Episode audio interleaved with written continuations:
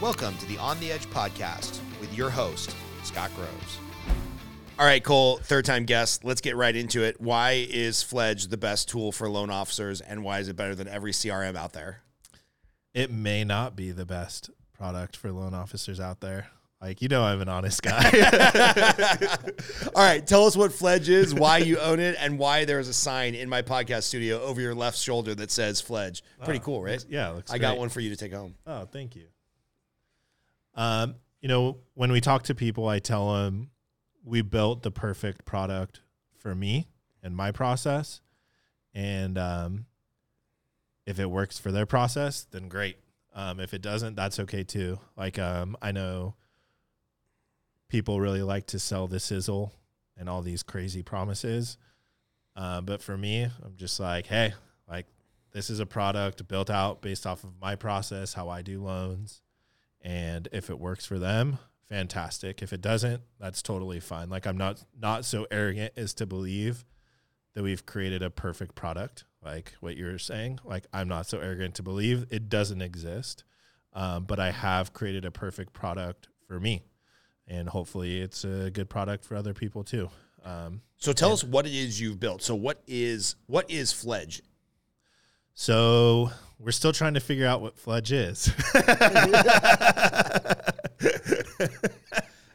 um, sometimes we're calling it a CRM, but I've found that when people hear CRM, and I don't necessarily think that um, a CRM has to do automated communication with your clients, but that seems to be like the connotation to people, at least in the mortgage space, when they hear CRM, they think of oh, it's going to send you know text messages and emails to all of my clients, um, which Fledge does not do automated messages to your clients. Um, what it does is it manages your leads and tells you when you should be reaching out. Um, but the um, automated stuff, Fledge will, you know, never have. At least when it comes to reaching out to clients, like I believe that you as the loan officer are the number one lead conversion tool, quote unquote tool that there is in the process. Like there's such a heavy push for AI and automation.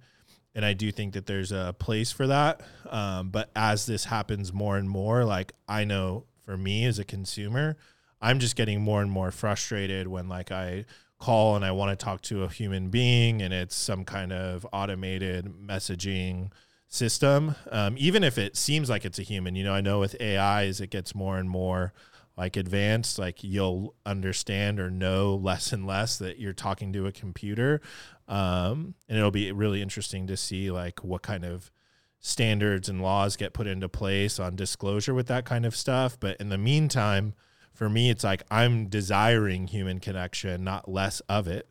Um, and so the system is built not to automate yourself as a loan officer, particularly a loan officer that's not working at like a call center, a loan officer that's like, hey, like I believe in the personal connection. That's why we get compensated the way that we do versus somebody who's online um, working at you know, I won't name actual mortgage companies, but working on like an online call center, it's the reason why we're compensated better than they are is we're selling like our service and who we are as people. So um, there's definitely a place for automation and AI, but when it comes to converting deals and leads, I think that you should be putting yourself out there more, not less. And so many people have trouble knowing who to reach out to um, and when, and that's what the system does. Is it does organize um, your leads. So we're calling it a lead management tool. There you go. long answer to your question to say Lead know- management tool. yeah, and we you know lead optimization has been thrown out there because that sounds a little bit sexier than um, lead management. So yeah, lead optimization tool, something along those lines, but not a CRM, just because the connotation I think that so many people have when they see our hear CRM is they think, oh, it's going to reach out to my leads on my behalf, which it's not going to do. Yeah, you have a great line that you say, "Hey guys, I get it, you know, but one, I've never bought a new car because Galpin Ford sent me a birthday email, some automated bullshit that has no salesperson attached to it, no personal touch, not a phone call. Like, I'm never buying a car from Galpin Ford Motors because Galpin Ford sent me a canned email birthday. You say that a lot. And then you also say, hey, I get it. There's a place in this business for automation and efficiency behind the scenes for AI and clarity and all this cool stuff that's coming out that's going to make the process easier. But as far as communication with the realtors and the clients, you say frequently like, "Hey, if you want to make your if you want to automate yourself out of the business, you might just automate yourself out of the business." Yeah, I think the automation is great for like marketing kind of stuff, right? Like, hey, um, you know, just like a, a, billboard may or you know whatever it is. Like marketing is one thing but sales is another. And so when we're talking about converting leads like you're not trying to market to these people more. You're trying to get on the phone with them and explain to them why they should be working with you as a loan officer. And an email going out on black friday wishing them you know um, you know happy holiday season or whatever a birthday email you know you get for me, like when my birthday comes by, I get a couple dozen of those emails from, you know, a dentist and your mechanic or whoever else happens to have you in their system. And it's like, I don't even bother reading those. Um, and it's not the reason why I work with them as a mechanic or a dentist or whatever it may be. So, yeah, I think it's like okay for marketing, but it, when it comes to like, I want to take this lead from like initial contact to getting them pre-approved an email that says like hey happy birthday is not going to do that. Like you need to pick up the phone and call and answer questions that the client has so we're filming this early 2024 and Fledge is now a real business with real customers and real revenue. Congratulations by the way. Thanks. And it's I think it's technically profitable if we take out all of the extra development costs. But I know this has been like a three year journey that I frankly tried to talk you out of many, many, many, many, many times. So, do you want to talk about like building a tech platform that's kind of custom to how we've talked about? You've been part of our coaching since pretty much you first got into the mortgage business. And again, another reason why I tried to talk you out of doing this because I was like, don't be distracted, just go do loans. And you're like, no, I'm making this tool because it's going to work the way loan officers want it to work instead of a CRM that's so time consuming just to learn the basics. You never you never use it. So can you talk about the journey about how long this took to get a digital product to market? Because that's a pretty fascinating story. Yeah. And I think one of the reasons, because you weren't the only person that told me not to do it. I think one of the reasons why I continue to proceed was I didn't, it really didn't distract me from anything um, away from my mortgage business. If anything, it required me to like perfect my process even more. Like as we were building out the product and it's like, okay, what are the different stages that a lead has? Like before you kind of put it in an Excel and it's what I witness every single time that I talk to somebody that's on like an Excel, which is probably 80% of loan officers. That's like not a, you know, an official poll or anything, but just having at this point talked to several hundred loan officers about the product. My guess is 80% have no system that they use. Right. Um, and, and, and what's sad is they probably have a system they pay for, their company pays for, but it's too cumbersome. So they don't use it and they revert back to the spreadsheet or the Google sheet. That's right. Yeah, exactly. Um, and so of those like 80% that are using Excel or some version of that, um, they usually have like three kind of like, oh, this is a warm lead, a hot lead, like dead lead. Like it's usually kind of like something like that, but there's no like, if I ask them what that means, it, there's nothing clearly defined.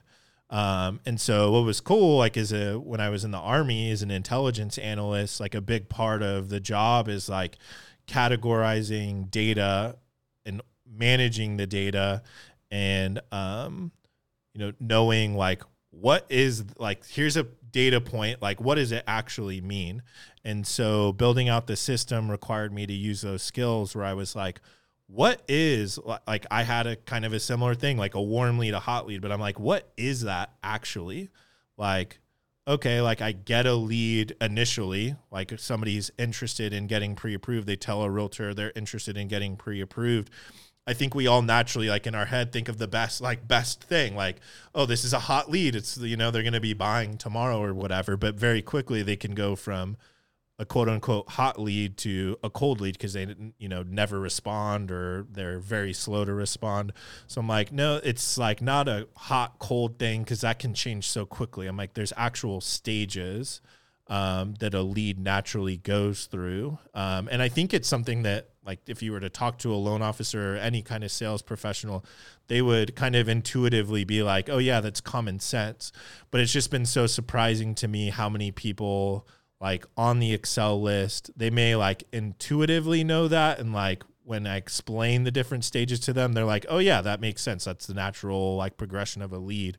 But they've never put it into those terms. So, building the system required me to like clearly define like what are the stages of a lead. So yeah, we started um, about three years ago, um, and at the time we were going with the name of Hatch, um, just because one of my buddies, um, Austin, he had said like, dude, and at the time he was a real estate agent, and he said, dude, I send you a lead, and you're like a mother hen, like you, like I give you a, you know give you a lead and you're like a mother hen with her eggs like sitting on them and like protecting them and making sure that everything is you know going well. And then all of a sudden you reach out to me 6 months later and it's like hey like that egg is now like a like a a hatched chick. And so that's where some of the like images that we have in the system of like a cracked egg all the way up to a chick comes from is just him saying that. So we when he brought that up, we're like, oh, dude, let's just make that the name Hatch, which we've gone away from since then. Um, but dude, yeah, it wasn't easy. Like in your head, you think, okay, it's like certain stages that a lead goes through, and here's the different. You know, I'm not a tech guy by any means, but you've got um, these different wireframes or whatever as they build out a product. But with the first developer that we worked with, um, and it was over a year that we worked with him, and we probably got ninety percent of the way there, and then um, it was like like a a leak in plumbing, and it was like we would point out two leaks in the pipes, and those two leaks would get plugged, and then two other leaks would come up when he pushed out the fix, and so you know you talk about like the sunk cost fallacy or whatever it is it's like at some point you're like, man, I've put in so much time and a good chunk of change into this thing. Like, we just got to keep going. And we did that for a while until eventually we just had to like rip off the band aid and kick it because we just weren't ever getting to the like the finished product. So that was over a year. Wasn't um, it like closer to two? It may have been close. Like I don't like to. I don't think about it too much, to be honest. I just remember a lot of times I would like drive past the, uh, you know, the Glendora Cigar Lounge where you and Austin we hang out. You're like, "Yeah, we've got a developer call," and I'm like, "You're still in development stage?" And you're like, "Well, yeah, we fixed this leak, but that sprung another yeah. leak, and then we had to pay for this update and this upgrade." And and I never got the feeling that you thought there was something nefarious going on. It was just like they they way over promised on the product they could deliver it was a little bit of that and uh, the developer came to us through like a friend of a friend and um, that person said oh this person owes me a favor.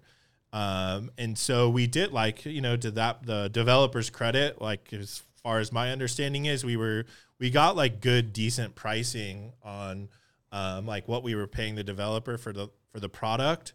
Um, and i think like you you get what you pay for. And it's like right. I think the developer at one you know one point just kind of looked at us as like I'm making no money on this. It's like he's probably looking at it the same way because I've learned now that like when you say oh I want to talk to a developer, the person that's like the developer is not the actual developer. There's somebody that like kind of understands coding and knows just enough to like they have human skills and also developer skills where they can kind of liaise between the actual developers. And this has just been my experience. I'm sure there's other people that, you know, worked directly with their developer. But in my case, both times, um, you have somebody that like is the developer, but they're not actually the developer. They're taking your idea to an actual developer, and then that person is building out the product. So I think for him, at some point, he's like, I'm making no money on this. Like, you know, um, I go back to the developer and they push out a fix, and then I think that we're done, and then we're not. And he's just like, at some point, just decided, you know what, like I'm gonna not reply to their emails as quickly as I used to, and um, decide like, oh, you know, now we're gonna charge you extra money for this thing that you know wasn't originally gonna be a charge for, and like basically made it where we didn't have a choice but to kind of move on. So And so this is where I kind of get involved in the story. Is like Yeah. again, I was a I was a big hater, just trying to look out for you as my friend and a coaching client. I'm like, God, man, how many hours are you sinking into this thing to chase this dream of like owning a tech company? And I had not heard you articulate it that way, where you're like, hey, man, designing the system's actually making me a better loan officer because I'm having to put down in writing the things that I already know in my head. And like when you go through Fledge and the stages, it does it does feel very thought out where it's like hey we have a lead that needs contact meaning we've never talked to him before. Well now we've sent out the needs list. So we know those are the people we have to follow up do it daily to get the application to get the paperwork back in. It's very it's very intuitive. So the amount of cigars you smoked and time you thought about putting this thing together it worked out really well. And about two years in I had seen what was the 90% finished product and I'm like, oh, this is rad. you were even using it at one point, weren't you? Yeah, yeah. I was using like the beta test of the old developer version, and I'm like, oh, this is super rad because, and I'm really dating myself here using the word rad. Um, this is super cool uh, because it. Because of the fact that you and I had such a close relationship, you took some of my coaching stuff, you infused some of your own stuff. I'm like, oh, this works exactly as I would want to have my coaching clients have a dummy proof way to follow up with their leads and like you know we've kind of joked about this like military thing like the navy seals no man left behind. It's like it really is like no lead left behind. Yeah. if you're following the system and you're putting the data in there and then it's telling you when to call them and it's just a very easy tile system where you're going through and contacting your leads it is impossible to lose track of a lead which i think every loan officer has felt that pain of like months later they finally follow up with susie q and she's like yeah man i never heard back from you or i lost your phone number or whatever. I just closed on a loan like three weeks ago and you're like oh dude that's like $8000 i left on the table and fledge makes sure that that never happens. So you came to me and you're like hey man i am out of energy and frankly money to get this thing to fruition. I have a developer who is ready to go. He's us based He's he's a friend of mine from high school, which I was a little scared of. And for 25 grand, like we'll basically give you equity in the company, we'll give you a payout and like I need your money to get us to the finish line because like I just don't have the energy to like invest any more money in this. And I was like, "Yes, let's go because the system is awesome." Which is a big change from 2 years earlier when I'm like, "You are an effing idiot for Yeah. trying to do this." Um so tell us about finding the new developer and why that was such a better working relationship. You can use him by name, but like shout out to him because he he really delivered on the way that he said he was going to deliver. Yeah, he did. Um, I think even at one point before we started development, um, I had even talked to him, which his name's Alan, and yeah, he's a buddy from high school. Um, but um, yeah, I think I brought up interest of building something, and my guess is if people know that you're a developer.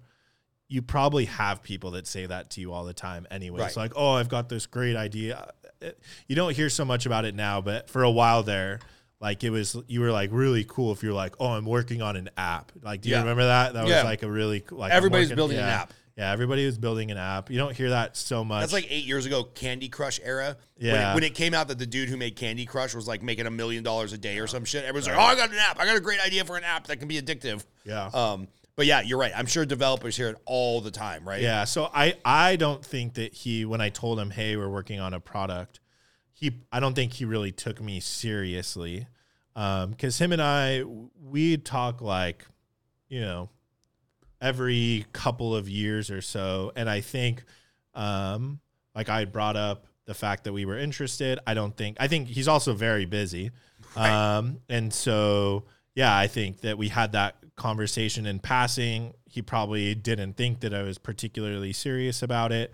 And then when we did reconnect, you know, a year and a half or two years later, or whatever it was, um, he's like, you know, expressing the frustrations. And he, I think, was like, dude, you're still like working on that thing. um, and I think the timing was just right where for his team and the companies that they work with on development, it was, there was going to be like a period where they would have some downtime and had some extra bandwidth and same kind of thing. Um, you know, um, when we realized that we needed to talk to another developer, um, we actually went and talked like I don't know if Austin like Google developers or what it was, but um, they looked at the um, like the first version of Fledge and were like, oh yeah, you probably spent like X amount of dollars, and that amount was like I think three or four times what we had spent.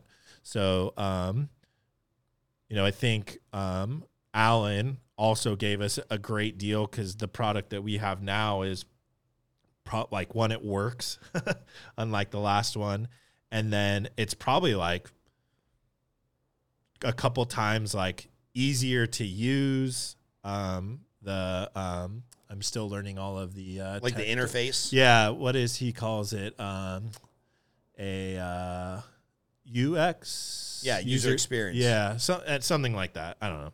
I need to work on all the. I love it. I love that you own a tech company and you're like, I don't know what user experience Yeah. means. I don't know. It just shit just works. Yeah, something like that. Um, but it just it looks better. Um, and so um, yeah, I know he gave us a, a great deal. Um, and he we actually way back in the day when we were in high school, like in the internet was like still early on, him and I like started a like a company, like just kind of messing around because he's he's um, Chinese.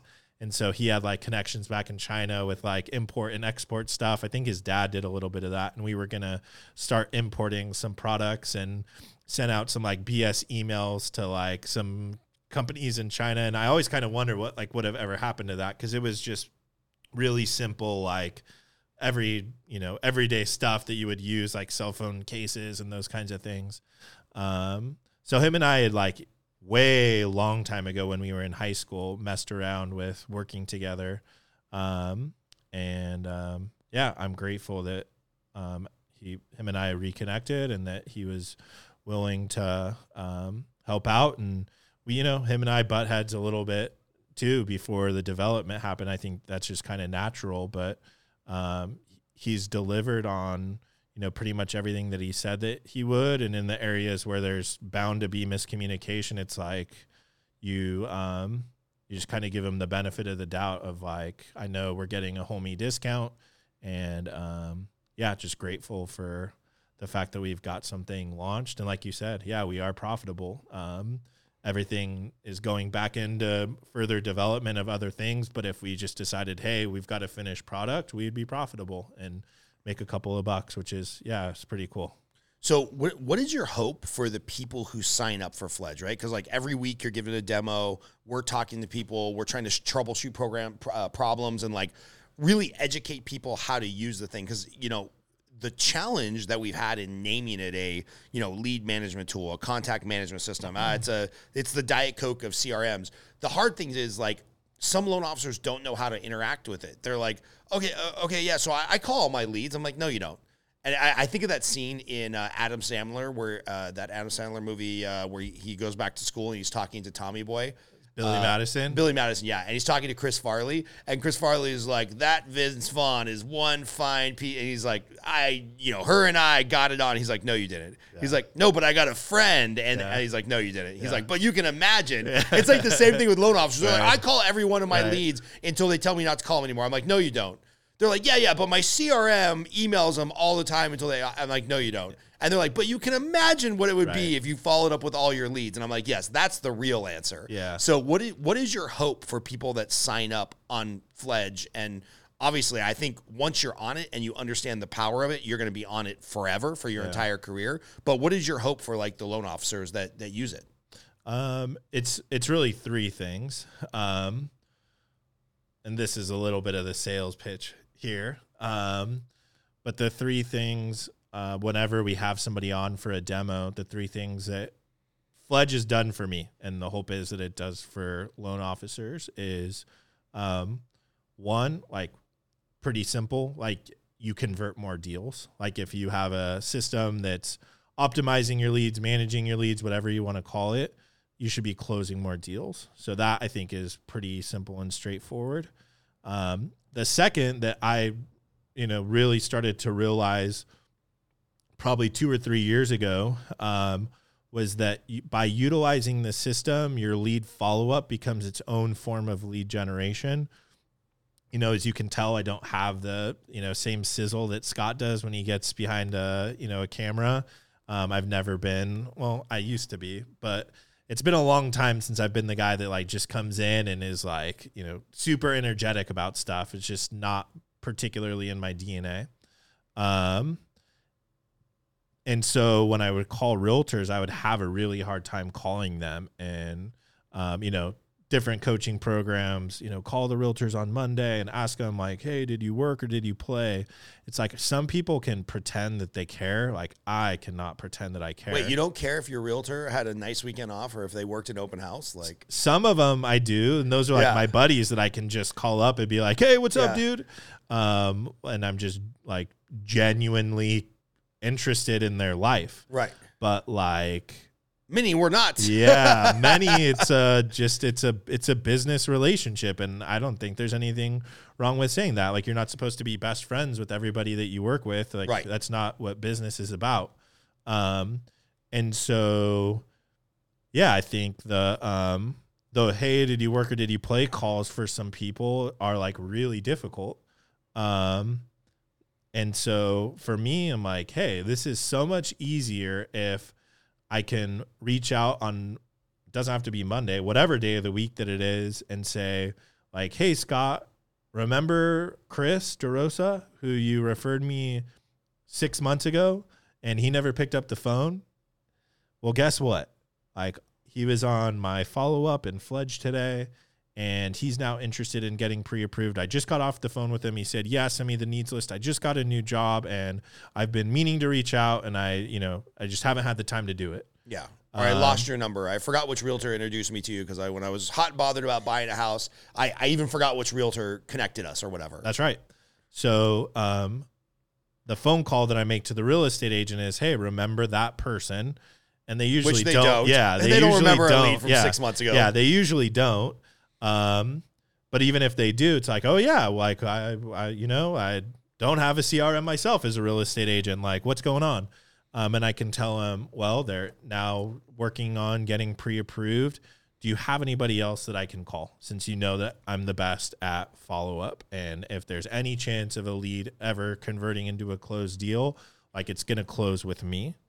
Um, so that's the second thing. The first thing is you're going to convert more leads. The second is your lead follow up becomes its own form of lead generation. And then the third one, you know, one thing that I've learned in like the development is you get so many different opinions from all kinds of different people. And for me, it's really tough. Even when I went and met with um, with Dave, I one of the questions that I asked him was like, "Dude, you probably have people that you really respect um, that give you like polar opposite advice. Like, how do you decide which piece of advice that you're going to follow through with?" And he's like, "You're never going to know for sure. Um, and some of it you just go with your gut." And this is, you know, for me, like kind of becoming like my own person, kind of stepping into like, yeah, you listen to advice, but like you're a big boy and like you can make your own decisions. Like it doesn't need to be based off of what somebody else is telling you. Um, and so, um, yeah, so this third thing, uh, I've been told by some people, like, dude, you should take that out of your demo. Like, it's cheesy. People want like some concrete, like, yeah, it's going to convert and yeah, it's going to like do these things. But like, I really believe it. Like, here we are at your you know this at your place the conference talking with different loan officers and like there's a lot of pain for these loan officers and like the work that they do and just what we deal with in our job um, and we're fortunate to have the job that we have but it's it, it is a really tough job um, and i know it and so like i feel a connection with the users of the product and i don't necess- necessarily think that everybody who's built a tool for loan officers like empathizes with them the way that I do. Like for me, like the third thing is the one that I care about the most, which is like get your life back. You know, like Fledge will help get your life back. Like you're married or you have a girlfriend or you have a boyfriend or a husband or you have children or you just want to get back to like riding your bike, you know, like just enjoying life. This business can take so much from you if you let it. Um, and yeah, so Fledge for me is a tool that, um, if used correctly, like it will give loan officers their life back because they will know who they're supposed to talk to, when they're supposed to talk to them, what most recently happened and how to follow up with them. And so that lead's not going to be reaching out to them because they've been following up so insanely well.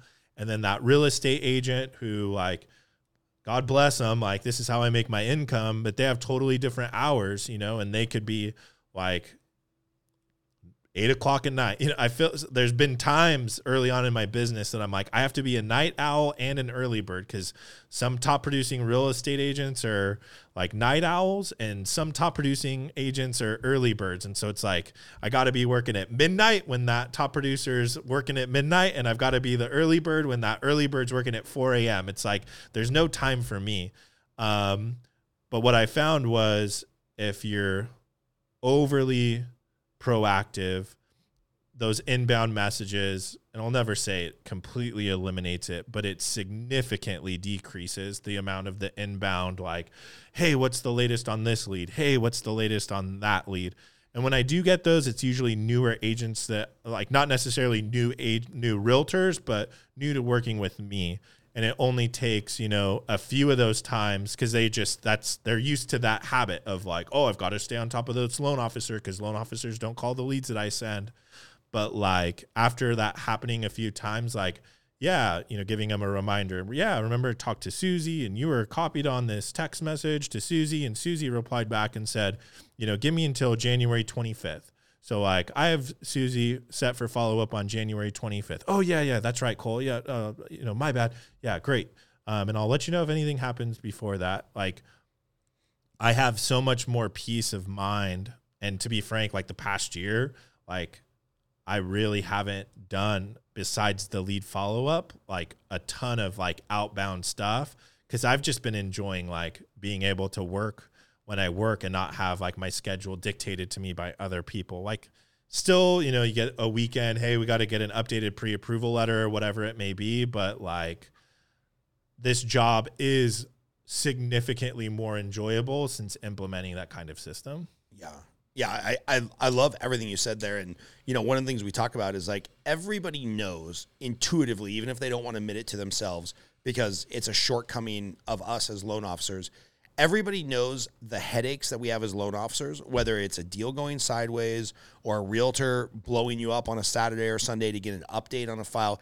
It's almost exclusively because there wasn't good communication. Yeah. You know, almost exclusively. Yeah. It's like I didn't update them about what's going on with the lead. I didn't update them about what's going on with the client. And then yeah, rightfully so. Like this is their little golden egg that's going to produce a 10, 20, 30, 40,000 dollar commission. They want to know that we as the loan officer their partner is following up and when we don't do that, it's um it's frustrating. And you know, I've been thinking about my business as I'm using Fledge more and more. It's like I've got uh, 22, 20, oh, Jesus, 24 years of doing this. I feel very old now. 24 years of doing this. I got really serious about databasing on the Excel spreadsheet you talked about in 2014. So I've got, you know, 5,000 past clients that I'm slowly adding. We're up to about 500 in Fledge because I didn't want to do a mass import. Yeah. I'm legitimately adding one at a time and being like, hey, you referred to me back in 2014 you probably never bought a house. You did buy a house. You didn't use me. I don't, maybe you did use me. I don't remember. Yeah. What's going on, man? Yeah. And then that's giving me an excuse to reach out to realtors who maybe I still work with or I've lost touch with. And it's like a lot of the outbound stuff I used to have to do completely goes away. And kind of to show off to the coaching clients that we have here, I just did about an hour and a half of calls yesterday in front of everybody. Like, this is how we're following up. And one of the guys, Mike's, he said, he said, "Man, you you really encourage me, Scott, because you're not doing anything special. You're just calling, you're putting him in Fledge, you're updating the realtor, and sure enough, in the last 24 hours, we got two at bats. One from my buddy Keeley, who refers me some business. I love her to death, but sometimes, like when you're not, you know, you're out of sight, you're out of mind. That's awesome. I think I ruined that relationship. Yeah, last you, time. you, you, you did, but that's okay. yeah, for those of you that don't know what we're talking about, I handed off a VA loan to Cole to do for Keely and her mom Tracy, and uh, it didn't go so well, and they stopped working with me for a little while. But we've got her back; it's fine. Um, but the thing is, I updated her on a lead from months ago just to see if we could get a status update because the client did in fact say, "Hey, follow up with me after the first of the year." She was appreciative of that. A lead came in today that I've got a uh, buyer's consult with for a million dollar purchase. Similarly, reached out to an agent, uh, Andrea, who I love, and we again do business together. But it's like you're out of sight, you're out of mind. Gave her an update about a client who's going to re-engage, who's starting to get pre-approved again, and she's like, "Oh yeah, by the way, I forgot to call you." Um, do you do loans for teachers? I've got a deal I'm not even part of. The client's buying a house from their landlord, but they need like 10% down on a million dollar loan. Her and her husband are both working and they they they just about qualify. Can you talk to them? And those are two leads that would not have happened organically with them just calling me and referring them if I was not staying top of mind with other leads, right? Yeah. And I, you know, I coach this stuff and I run out of juice on like what to call people about sometimes. And I and I have the famous with 50 sheet and all the stuff that I coach, but like sometimes you're like I just I just don't have it in me to call this person again. But when you're calling about a legitimate lead status update, that's like the easiest sales call. Maybe Chris can actually put up the graphic right now in the podcast. I have this little graphic I prepared for our coaching clients, like the four quadrants of lead generation, where it's like the number one quadrant in the upper left hand corner is call about a piece of business that you're already doing with them, right? And then ask for more business. And then the other three kind of cascade down from there. But um, what you're saying doesn't seem kitschy or corny or that you should take it out of the demo. It's like, this is real shit, man. This is like the real stuff we deal with. So, kudos to you for staying authentic. I guess that's a really long roundabout way endorsement of like you as a person and what you've built. Yeah, and it, like you said, you run out of juice. If you run out of juice, everybody runs out of juice. Like Yeah. if somebody's not going to run out of juice, it's somebody like you. So yeah, at some point, like you just don't have anything left, and like remove all of the you know surface level stuff of just like, hey man, what's going on, and just get to like, hey, get to business. Hey, here's a deal that you never thought was going to turn into anything that maybe it will turn into something.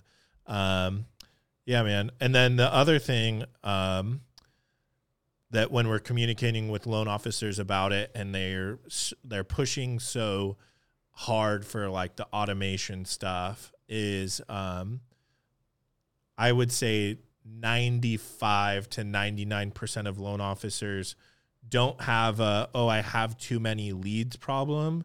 They just don't have their leads appropriately organized. Like you're probably like an example, a rare example of somebody that may have too many leads, but you also have team member. Like if you get to a point where you have 5,000 past clients, like you're in the fraction of top 1% of loan officers that have 5,000 past clients. But like for me, my database is um, about 20. I think we're actually probably up to like 2,600 leads now, which Is a um, shit ton of yeah. leads that you've received in five years, seven years, um, you said you felt weird. How many years have you been in? twenty four. Yeah. So this feels, it'll be nine years that I've Shut been in the the, fuck up. business. Yeah. In April. Man, Yeah. I feel like that scene that scene on Swingers where like I just want to jump on the table and be all grown up. You're all grown up. and that's talk like talking about like stepping into my own and like hey it's like you know my like i'm not a baby anymore you know like i am grown up it's like dude i've been doing this for nine years like i'm not a i'm not a new loan officer You're not a rookie, anymore. yeah. yeah i'm not a rookie anymore um but i can proudly say and this goes back to you know meeting you at the right time like i have every lead that i've ever received like ever. Like I know for a fact I have every lead that I've ever received in my database um, of about 25, 2,600 leads. But even think about how many working days are there in a year? And we all know most loan officers are working weekends anyways, but even just the working days is like 260, I think. Um, so going back to you don't have a I have too many leads problem, you have a I don't have my leads appropriately organized problem. Like Yeah, you know, just appropriately organize those leads over the next 12 months of, you know, 2600 and like all I'm asking myself to do is reach out to 10 people a day. right. Like with as much money as we earn, and that's just me. Like I have a team member too, so she can also reach out to people. Like you don't have too many deals. You just don't know when you're supposed to be reaching out to these people.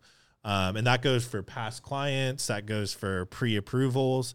Like I have 300 and something pre-approvals, and like those are all spaced out over the next six months. And these are all people that you know I may have pre-approved them three years ago, Right. and they're going to get contacted at some point and yeah they'll have a pay increase new job whatever it may be we update their pre-approval same thing with past clients like some days Like I reach out to every past client on a Friday, and um, you know, some days they're busier, other days they're not as busy. When I get to the letter Z, like there's not as many people with the last name that starts with a Z. Right. You know, um, I just did the letter C.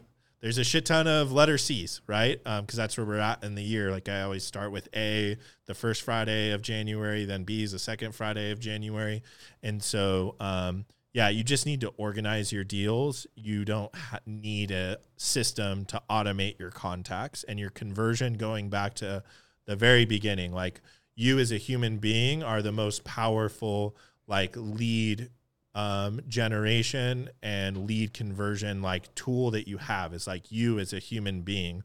Like everything else is to like supplement. And I feel like all of the excitement and pizzazz and everything else is focused on AI and all that stuff. Like that's a very distant second to supplement you being a human and reaching out and contacting people. Yeah. And one of the things that I love, the way that you're looking at it is if you correctly categorize your leads, then you're just going to have more success and more conversion, et cetera, et cetera, et cetera. The way that I look at it from coaching people is like, hey, man, if you just follow up with the leads you already have, you don't have to reinvent the wheel every year, right? Every month, every right. day. So it's like when I look at conversion ratios of like, I got this many leads, or I'm evaluating a coaching client, I'm trying to help them out. I'm like, you got this many leads, you got this many credit pulls, converted into this many pre approvals and this many fundings. That's a good way to look at the math. But what's almost impossible to evaluate unless I have like all their metadata is like, but what's happening to the pre approvals from 10 months ago that were a lead that turned into a credit report that hasn't yet bought? Yep. And if you're doing a better job as a, a, sales professional in any business, if you're doing a better job of following up with the leads you've already created, it makes today's level of stress and work so much easier to manage because you have deals going under contract from people and conversations and relationships you worked on eight months ago, eight years ago. Like, there's nothing more exciting than when a client from five years ago is like, hey, man, you stayed in touch. I'm getting your home IQ report. Uh, I need a $2 million cash out refinance to, to put money into this new business venture that I just got into. And I'm like, wait a minute. I carry the one.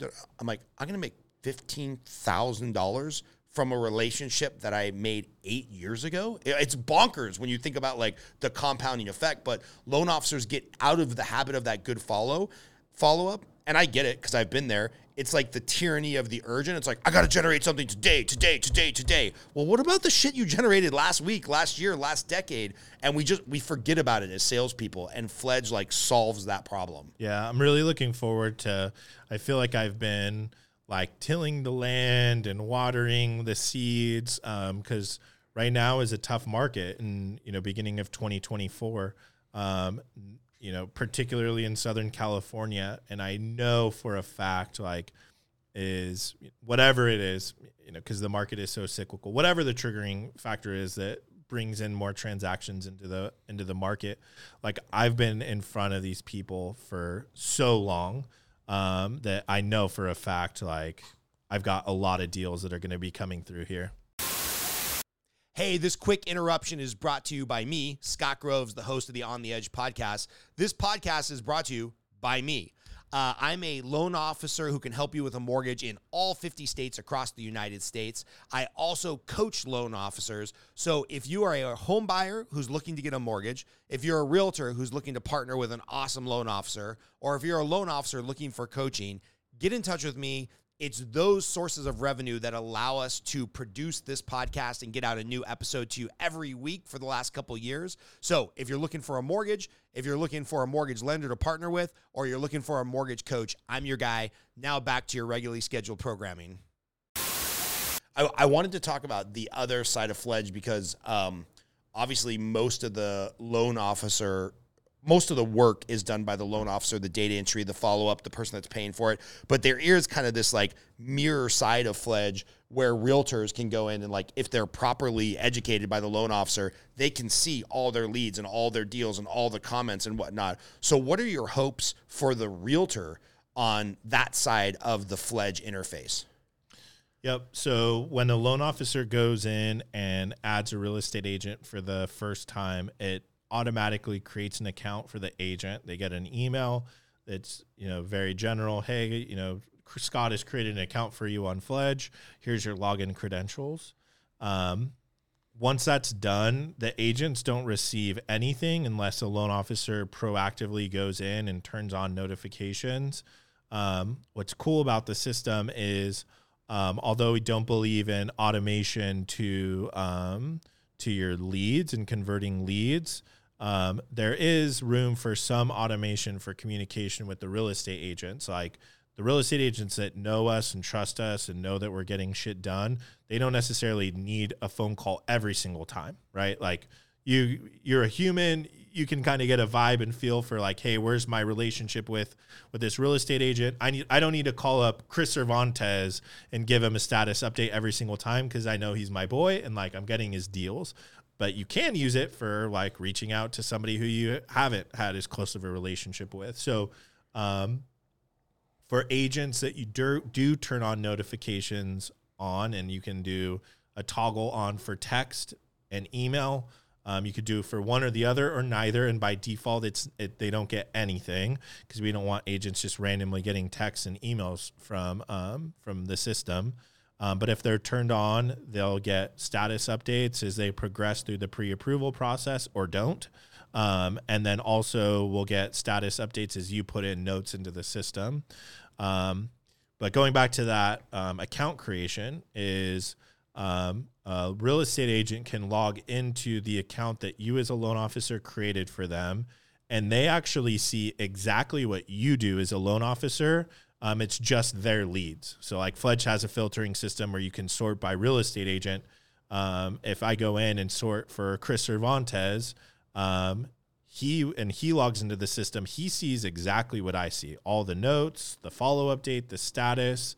Um, they have a read only version, meaning they can't change the status of leads, um, nor can they change the next action date on leads. But they can go in and they can add a note. So if it just so happens that they've had a conversation with a lead that they feel like is relevant, they can go in and add a note. Um, but really, what my hope is, um, and this will be really my next push this year with real estate agents, is they know they can just send me their leads. And because I know realtors are similar to loan officers and that the majority of them don't have a CRM, like my goal is they just know they send me all of their deals. And if they ever want to know what's going on with their leads and it's two o'clock in the morning, they can just log into Fledge and they can see uh, all 100 leads or whatever it is that they've sent me and know exactly when I followed up. They know exactly when I'm going to follow up again. They know exactly when uh, or what the status is of the lead. Like my my hope and dream um, for the real estate agents that work with loan officers that use Fledge is that if they're working with a uh, a Fledge loan officer, um, they know they can just go into the system, log in and see everything that's going on with their leads and know that that loan officer is in their market the best loan officer for follow up and they don't need to work with anybody else. And why would they want to? You know, they have a system that they can log into and know exactly what's going on with every single lead. Yeah. Like all the other stuff that, you know, loan officers try to sell realtors on and do TikTok videos and all of this stuff like um you know, going back to like that's just not me. That's like not who I am. Wait, you're not going to do dancing bear stuff I'm to try not, to attract realtors? I'm not going to do dancing bear stuff. Um, but if I'm a real estate agent, would I rather? And th- sometimes it's like a hard pill to swallow too. Is like I know that those like videos make them feel good, um, but would you rather work with a loan officer that's like gonna make you feel good because they dance with you and they do videos with you and they give you gifts um, that are 20 bucks or a 100 bucks, whatever it is? You know, they're not supposed to be giving you gifts of a 100 bucks, but even if they do, would you rather work with a loan officer that does that? Or would you rather work with a loan officer that puts another deal in your pocket? Or maybe it's another three deals. Maybe it's another six deals. Like I would rather, if I'm an agent, I would rather work with a loan officer that like maybe doesn't necessarily make me feel great, but like puts another deal or six into my transaction count for the year. Like then you could dance as much as you want and you can buy yourself as many gifts as you want because we're talking about tens, if not hundreds of thousands of dollars, depending in the market. Um, simply because the conversion is significantly higher by working with somebody that does good follow up. Yeah. Um, so, and I know like that for, for me, like there's no, nobody's perfect. Like I know that's a, um, like an area in my business that I could improve. Like even like one of my closest buddies who I know only sends me deals. Like he has this one guy who sent him like, uh, Flight of the Conchords, like some like really fancy like thing when he first got in. And he's like, dude, this guy gave me this thing. It's like probably a hundred and fifty dollar gift. It's like at some point I feel like I got to send him a deal. Like it does create that like feeling like, dude, I got to send him something. Yeah, there's that reciprocity thing. Yeah, but it's like a little bit harder for him to know like bro, I know you suck at follow up. And like, I know for a fact, and like, since we've been working with each other over the past four years, I know for a fact there's like probably six to eight deals that you closed because of my follow up that these clients would have completely gone by the wayside because you don't follow up with them. Right. Uh, but that's a harder conversation to have. And the hope is, you know, they just kind of get to that realization over time. But um, yeah, I mean, that may be an area where I could improve is just doing a better job of articulating that value Yeah. to the realtors. Like, hey, I'm not going to dance on TikTok. I'm not going to give you gifts. Like, it just doesn't feel like the right way to do business. But like, if you send me a deal and there's any chance of that deal closing, it's going to close with me. Like, I'd rather just close a deal for you than give you a cheesy gift. Right, right. Yeah, it's interesting because, you know, so much of business and sales and what it's just fear driven, right? It's like we have insecurities about what we're doing in our business. And when some loan officer comes around and is like, hey, I do this great post closing gift and we're going to do it TikTok live and blah, blah, blah, blah, blah. There's like this insecurity of like maybe they don't feel good on camera. Maybe they're bad at post closing follow up. And it's like, no, no, no. Like that stuff is fun but it's not productive, right? It's like it's like that old you're, you're at work all day and it's like, well, were you busy or were you actually productive? Yeah, I know in my subconscious that's what's going on. Like that's what got me to that place because you don't say it as much as you used to, but you used to say pretty frequently like let's are you um, focusing on activity or productivity because like those are not necessarily the two things or the same thing like Right. doing tiktok videos like um, posting on instagram it's like cool you miss mrs real estate agent Or, posted or Mr. Lender, they do the same shit. yeah, well, no, you you Mrs. Real Estate Agent posted a video with Mr. Mortgage, who's like seventy five to eighty percent of the people that are following you are real estate agents and loan officers. Like, cool, like you posted to that group, like. Did any deals come from that? It's like it makes you feel good. It makes you feel like you did something. It makes you feel like you were active. But like, was that really productive? Like, with the time that you took to edit the video and do those kinds of things, could you have like gone into Fledge and see your past clients and made some calls to past clients and asked about getting together with them to talk about the real estate market and like, hey, here's how much equity you've got in your house. Um, like it to me, and it can be both, right? Like doing videos and those kinds of things is great, but like the real value um, and where I think you're going to see the most pickup in your business is like productive activities, not activity for activity's sake.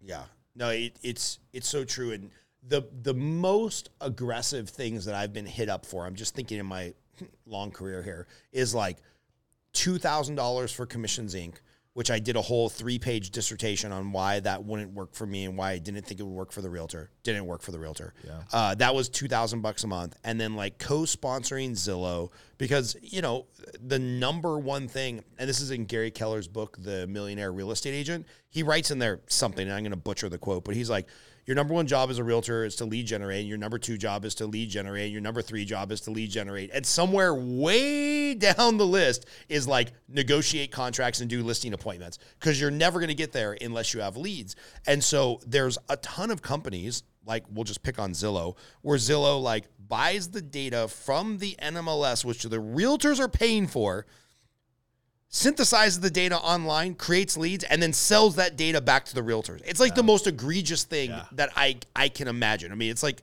it's like worse than a mob shakedown. At least with the mob, you're getting some protection. But they resell these leads, and I remember there was a year that I looked I was like really bored. And so I jumped on one of the Zillow quarterly calls because I'm a nerd and that's what I do. And they were super proud that they were toting that, like, eh, this might have been 2021, 2020. They were like, we sold 100 million leads to realtors. We're changing the way that business is done. And I looked it up and I'm like, 5.1 million houses sold in that same year. So it's like, even if you consider both houses have like two sides of the transaction, just Zillow, just Zillow is selling 10 leads for every closed uh, side of a transaction, 20 leads per closed deal, right? If you're trying to find buyers or yeah, I mean pretty much Zillow only gives you buyers. So there's 20 buyers being sold for every one closed deal. And then you throw in Commissions Inc. and Ylopo and Lead Pops. And all, you know, there's probably 200 leads being sold for every one lead that closes. I believe and it's that, like, yeah. oh, you you want to team up on that and have to talk to 200 people to close one deal? Or how about you just give me the leads of the people you meet in your neighborhood? I'll use Fledge to follow up with them diligently until the deal closes, and that's worth infinitely more than the 1600 bucks I'm paying for some bullshit lead generation service. They're like, "Well, I closed two leads from there last year." I'm like, "Yeah, but you had to talk to 400 people." I mean, it's it's bonkers to me. Yeah, I've even experienced that a little bit on my, on my own, like doing Facebook marketing and leads. Like uh, it was only a couple months ago. I always like want to just try different things, right? Right, Like, you're, that's part you of, are a tech company owner now, Yeah. so you got to try different tech yeah, things. try different stuff. Um, and I I shot a video.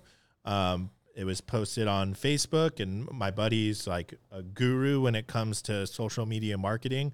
And we got a hundred leads, and then I turned them off, and I'm like, dude, I'm just gonna like follow up with these hundred leads that I have, and these are people that like, um, you know, the messaging on the video was very specific, so I knew I was getting a particular type, particular type of buyer.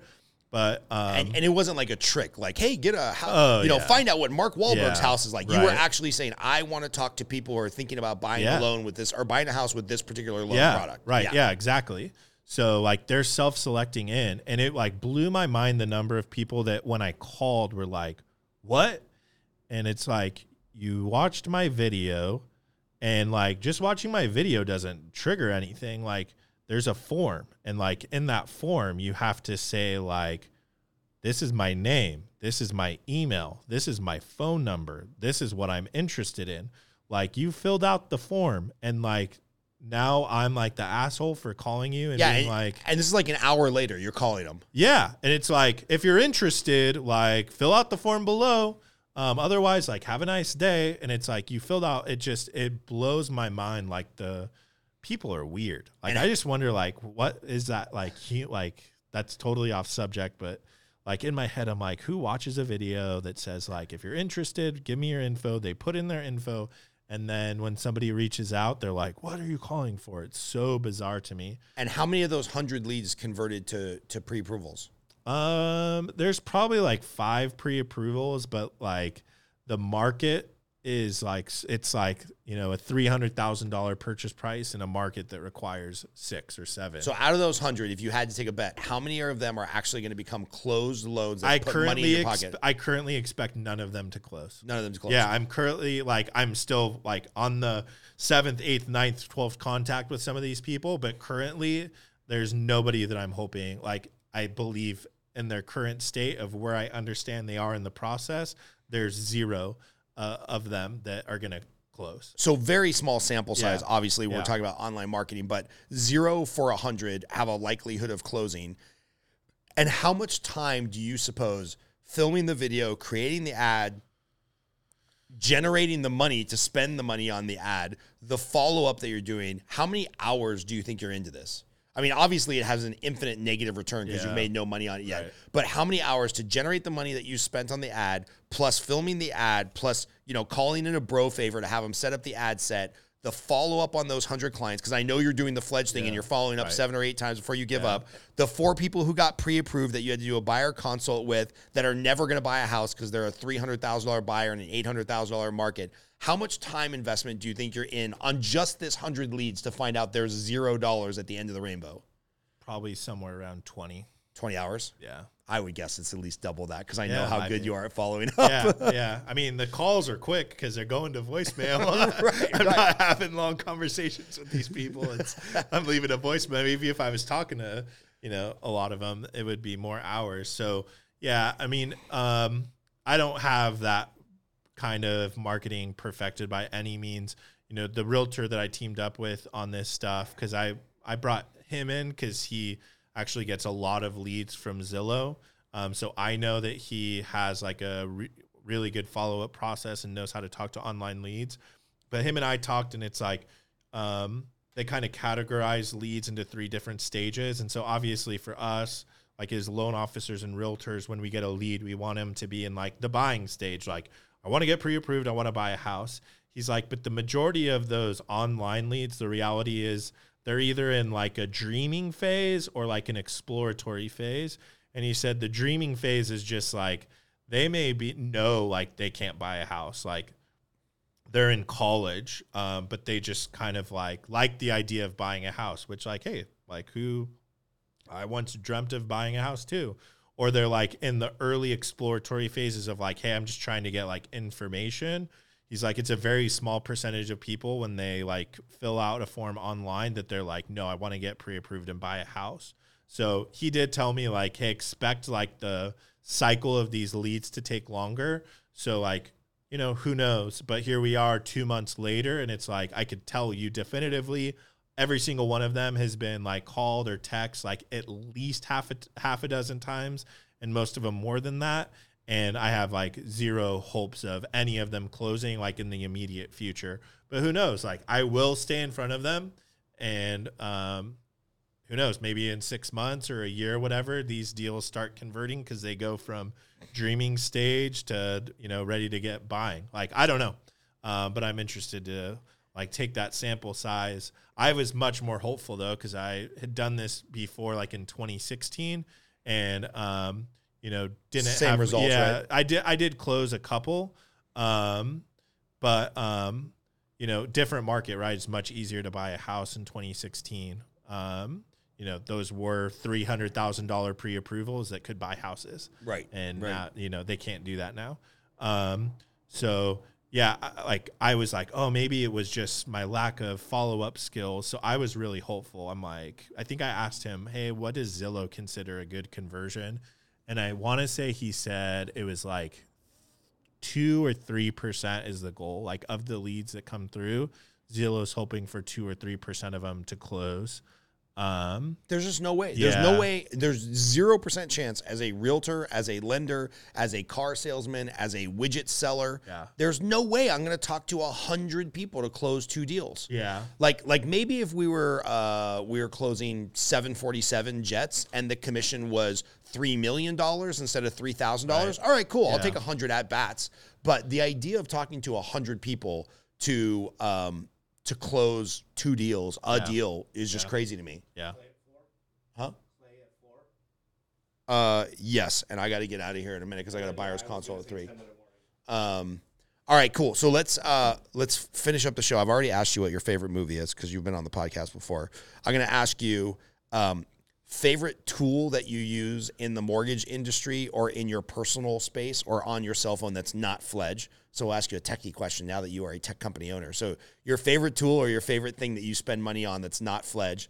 And then uh, number two, uh, what are you most looking forward to in 2024? I mean, I know you're newly married. I was super stoked to be in the wedding. Um, you've got a lovely bride. You've got a lot going on with her career, getting out of med school. You've got a tech company that you started. You got a thriving mortgage career. So, like, what are you most looking forward to in 2024? And what do you spend money on in your world on the tech side, the tool side, the loan officer side, personal consumption on your phone that you're like, oh, yeah, this is money well spent?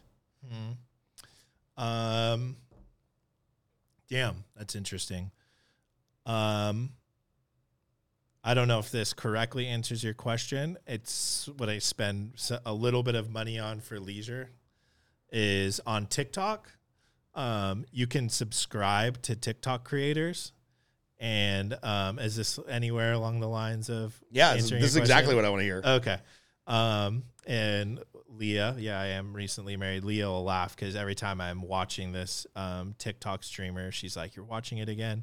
But for some reason, in my algorithm for TikTok, um, Super Mario 64 speedrunning um, is like on my algorithm. Like one day, like I just was like, "Oh man, this is really cool," and um, there's one streamer on um, TikTok that I like. I was watching him so many times. At some point, I was like, dude, like this guy is like, What prov- are you talking about? this guy's providing me entertainment, and I feel like I should give him. It's like seven dollars a month to subscribe to him. But what are you talking? What What are you talking about? Mario? uh, Did you ever have a Nintendo 64? No. Okay, that's you're you're that you're too old for Mario 64. Yeah, fuck you, dude. So was it like NES? What were you on? uh, I had the first Sega Genesis, and I played the original Nintendo when I was in grade school. okay, so you played Super Mario Brothers. Yeah. Or Super Mario Three. Super Mario, no, Super Mario Brothers one. Okay. the one that came with the console. Okay, so there was um, NES, which is what you played. I played that too. Um, then there was Super NES, um, and then when Nintendo 64 came out, the like the banner Mario game was called Super Mario 64, um, and I loved that game. I was in like fifth grade when Super Mario 64 came out, and I was never good because I was like too young to be great. Um, but um, I loved that game. And randomly one day, the algorithm must have known somehow, some way that like I liked Super Mario 64, and it, there was somebody like on TikTok you can stream playing video games. Does that conceptually make sense? Yes, yes. I, Like my, my son watches okay. some people on Twitch Okay. play video games. Which Okay. blows my mind, Yeah. but whatever.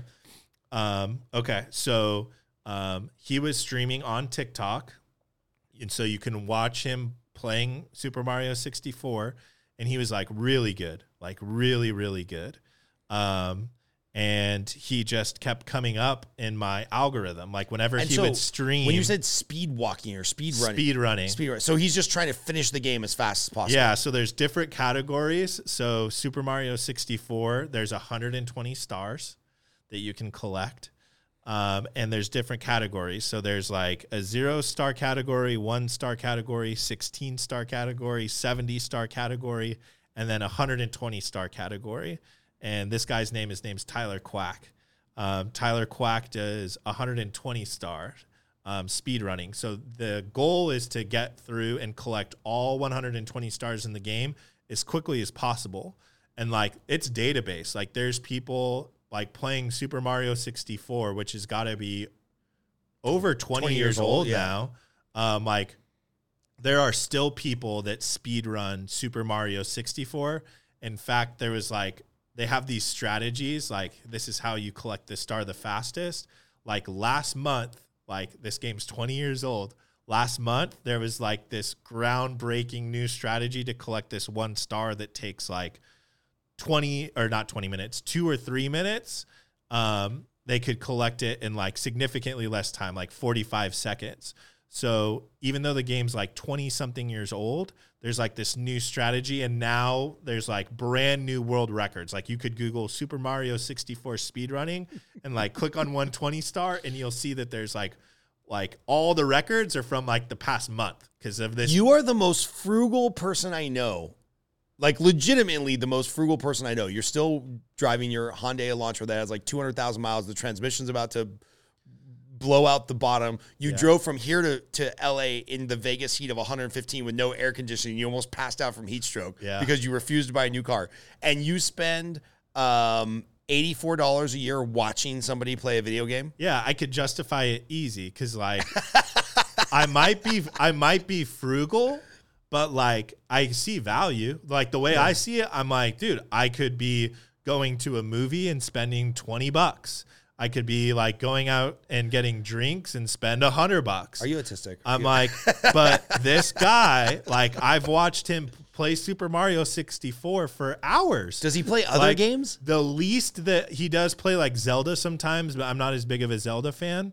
Um, Super Mario 60, like there's like a like a whole community around Super Mario 64 speedrunning, like thousands of people. Like it's not a huge community, but it's out there.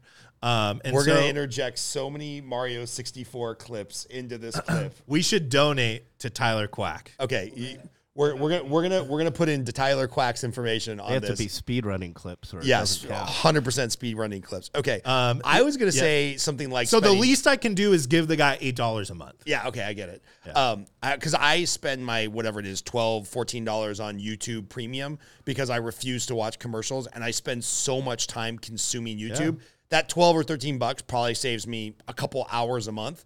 Um, so that I thought you were going to go somewhere like that. This new Mario 64 addiction is a new thing that I'm learning about you just Yeah. today. It's just not like after a long day or whatever, it's like I could watch YouTube or whatever. For me, it's like, dude, it's kind of cool to watch this guy go through Super Mario 64 insanely fast. And he's like not even like a like top tier, like fastest speedrunner. He's just fun to watch. So All right. And what are you looking forward to most in 2024 other than new people breaking the Mario 64 speed running record?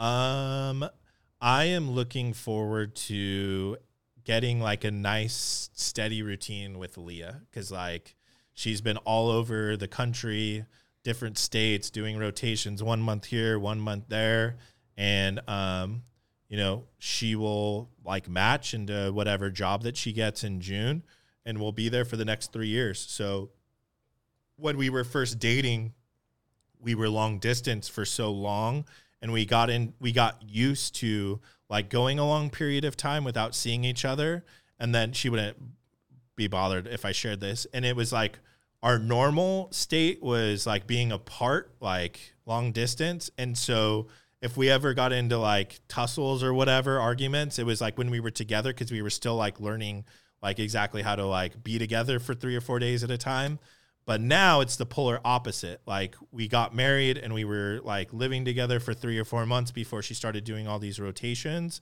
And so like we got used to being together. And now since like she's gone for, you know, a month at a time, even though I go and visit her, it's like now that when we're apart, we're like kind of out of sync with like stuff. So I'm really looking forward to in June knowing where I'm going to live for the next three years, wherever she gets matched, and like getting into a nice, cool like uh, routine with Leah, with my wife. Awesome, man. Well, I'm excited to be an an investor in Fledge. I'm like proud of the thing you've created, man. I'm super super impressed, and I'm glad you stayed the course and didn't let me talk you out of it because it is a hell of a tool. And um, where can people find the the system if they want to uh, if they want to check it out? Yeah, you get a free demo, um, fledge.mortgage. You sign up, it's free for the first seven days. Like I said, perfect system for me. It may not be the perfect system for you. So sign up, use it. And if you don't like it, cancel. It's not going to charge you anything. Um, but fledge.mortgage is where they would sign up. And then um, on social media, Instagram, I'm really not using social media a ton, but I'm probably most active on Instagram, um, va.guru on Instagram. Awesome, love you, dude. Love you too.